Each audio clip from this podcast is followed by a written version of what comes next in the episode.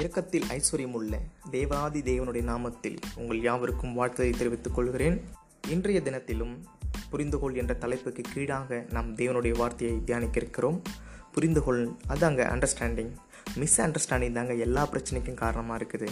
இது மனுஷ உறவுகளுக்கு மாத்திரம் இல்லைங்க நாம் தேவனோடு கூட நம்ம உறவு பலப்பட்டு இருக்க அண்டர்ஸ்டாண்டிங் தேவை. ஆனால் நம்ம உறவு தேவனோடு கூட உடஞ்சி போக காரணம் ஒன்றே ஒன்று தாங்க அது மிஸ் அண்டர்ஸ்டாண்டிங் தாங்க. நாம் கடவுளை தப்பாக புரிஞ்சிட்டு இருக்கிறதாங்க காரணம் நான் சொல்ல வரேங்க. நமக்குன்னு ஒரு திட்டத்தை தீட்டி அது தேவன்கிட்ட கேட்டு அவருடைய திட்டம் என்னன்னு நம்ம புரிஞ்சுக்காம அவருடைய செயலை நம்ம அறிஞ்சிக்காம ஏன் தரல ஆண்டவரேன்னு சொல்லிட்டு அவர் சமூகத்தில் போயிட்டு முழங்காற்படிட்டு சண்டை போடுறத விட தேவனே உம்முடைய திட்டம் என்ன உம்முடைய சித்தம் என்னன்னு சொல்லிட்டு கேட்டு புரிஞ்சுக்கிட்டோம்னா நம்ம வாழ்க்கை எப்பொழுதும் சீராக இருக்குன்னு சொல்லிட்டு விசுவாசிப்போங்க. ஏனென்றால் அநேக பேர் இப்படி தான் தங்களுடைய விசுவாச வாழ்க்கையை தடம் புரண்டு போகிறாங்க நாம் அது மாதிரி இல்லாமல் கர்த்தரை புரிந்து கொண்டு நாம் நம்மளுடைய விசுவாச பாதையில் தொடர்ந்து ஓடணுங்க. நம்மை போல ஒரு தேவனுடைய மனுஷன் தேவனை புரிஞ்சுக்காமல் இருக்கிறதால அவன் வாழ்க்கையில் செஞ்ச ஒரு தவறை நாம் இப்போ பார்க்க போகிறோங்க தொடர்ந்து தேவனாகிய கர்த்தர் இந்த தலைப்பை கொண்டு உங்களோடு கூட பேசட்டும். ஜபத்தோடு கேளுங்கள்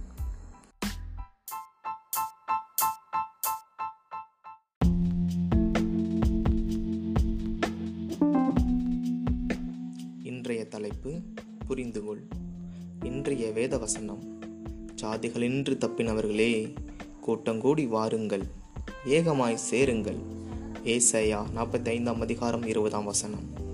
தேவனால் நேசிக்கப்படுகின்ற தேவஜனமே ஒரு சமயம் மேல நாட்டைச் சேர்ந்த ஒரு மனிதன் சிருங்கேரி சங்கராச்சாரியார் சந்திரசேகர பாரதியிடம் வந்து தன்னை ஒரு இந்துவாக மாற்ற வேண்டும் என்றான் உடனே அவர் ஏன் உம்முடைய கிறிஸ்தவ மார்க்கத்தில் என்ன குறை கண்டீர்கள்? என்றார். அவனோ குறை சொல்ல முடியவில்லை. ஆனால் எனக்கு அது அமைதியை தரவில்லை என்றான்.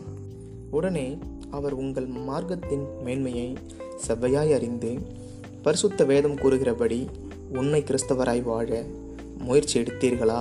என்று கேட்க அம்மனிதன் பதில் ஒன்றும் சொல்லாமல் நின்றான். அந்த சுவாமி ஐயா முதலில் உங்கள் நாடு சென்று பரிசுத்த வேதம் கூறும் கட்டளையையும் கற்பனைகளையும் நன்றாக கற்று அதன்படி நடந்து கொள்ளுங்கள். அப்பொழுது நீர் தேடும் அமைதி நிச்சயம் கிடைக்கும். இல்லாவிட்டால் பிறகு வாரும் என்றார். கர்த்தரை தெய்வமாக கொண்டிருக்கிற ஜனம் பாக்கியமுள்ளது என்றும் கர்த்தர் தமக்கு சொந்தமாக தெரிந்து கொண்ட ஜனம் பாக்கியமுள்ளது என்றும் பரிசுத்த வேதம் கூறுகிறது. சமாதான காரணாராம் இயேசுவையும் அவர் தந்த பரிசுத்த வேதத்தையும் நேசிக்கிறவர்களுக்கும் தியானிக்கிறவர்களுக்கும் மிகுந்த சமாதானம் வாக்கு பண்ணப்பட்டிருக்கிறது. சங்கீதம் நூற்றி பத்தொன்பதாம் அதிகாரத்தில் நூற்றி அறுபத்தி ஐந்தாவது வசனம். ஆனால் இன்னும் கூட ஆண்டவரை சரியாய் புரிந்து கொள்ளாமல் குறிகேட்கவும் ஜோசியம் பார்க்கவும் நாள் நட்சத்திரம் பார்க்கவும் ஓடுகின்ற எத்தனையோ கிறிஸ்தவர்களை நாம் பார்க்கிறோம். அவர்கள் தங்கள் எண்ணங்களில் தோன்றிய காரியங்களை அறிந்து கொண்டும் புரிந்து கொண்டும் வாழ்ந்து கொண்டிருக்கின்றனர். கிறிஸ்துவை நான் எனக்குள் அறிந்திருக்கிறானா என்ற கேள்வியோடு கூட நாம் பயணிப்போமானால் அந்த கேள்விக்கான பதில் தேவனாகிய கர்த்தர் கொடுப்பார். ஏனென்றால் இந்த உலக வாழ்க்கையில் நாம் படுகின்ற கஷ்டத்திலும் வியாகுலத்திலும் போராட்டத்திலும் என்னை புரிந்து கொள்ள யாருமே இல்லை என்று ஏக்கத்தோடு மனிதனையும் மனித முகத்தையும் தேடிக்கொண்டிருக்கிற நமக்கு ஆண்டவர் சொல்லுகிற ஒரு காரியம் என்னை புரிந்துகொள் இதுதான் ஆண்டவர் நம்மிடம் எதிர்பார்க்கிறார். நாம் ஆண்டவருடைய காரியங்களை புரிந்து கொள்ளாமல் அவரிடத்தில் நாம் அன்பு கூற முடியாது.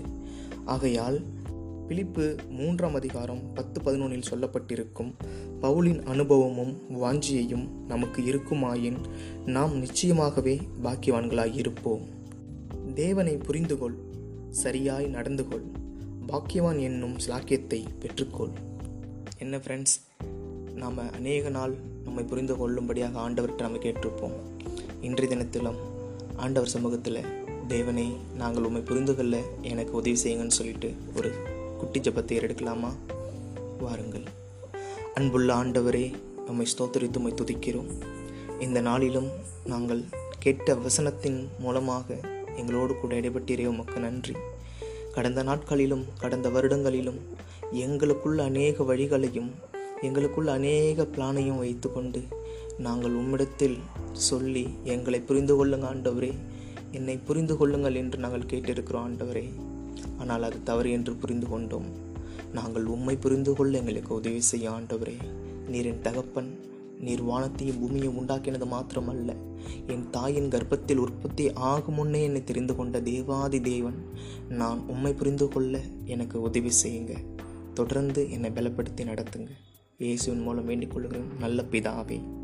ஆமே என்ன ஃப்ரெண்ட்ஸ் நம்ம ஜெபிக்கும் போது தேவனோடு கூட அநேக முறை போராடி கொண்டிருந்த நான் பழைய ஞாபகங்கள்லாம் வருகிறதா? ஆம். இனி வருகின்ற காலங்களில் அப்படி இருக்காது. நாம் தேவனை புரிந்து கொண்டு தேவனோடு கைகோர்த்து பரிசுத்த பாதையில் நாம் பயணம் செய்ய இருக்கிறோம்.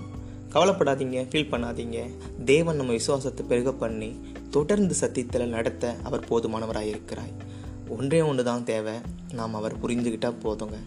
ஓகே ஃப்ரெண்ட்ஸ் இந்த புரிந்து கொள் என்ற தலைப்பின் வாயிலாக கூட கர்த்தர் உங்களோடு கூட இடைப்பட்டிருப்பார் என்று நாங்கள் நம்புகிறோம். தொடர்ந்து வருகின்ற தலைப்புகள் உங்களோடு கூட பேசவும் உங்களிடத்தில் நோட்டிஃபிகேஷனாக வரவும் சப்போர்ட் பண்ணுங்க ஃபாலோ பண்ணுங்கள் உங்களிடமிருந்து விடைபெறுவது கூடாரவாசி. இவன் உங்களின் உதவியாளன்.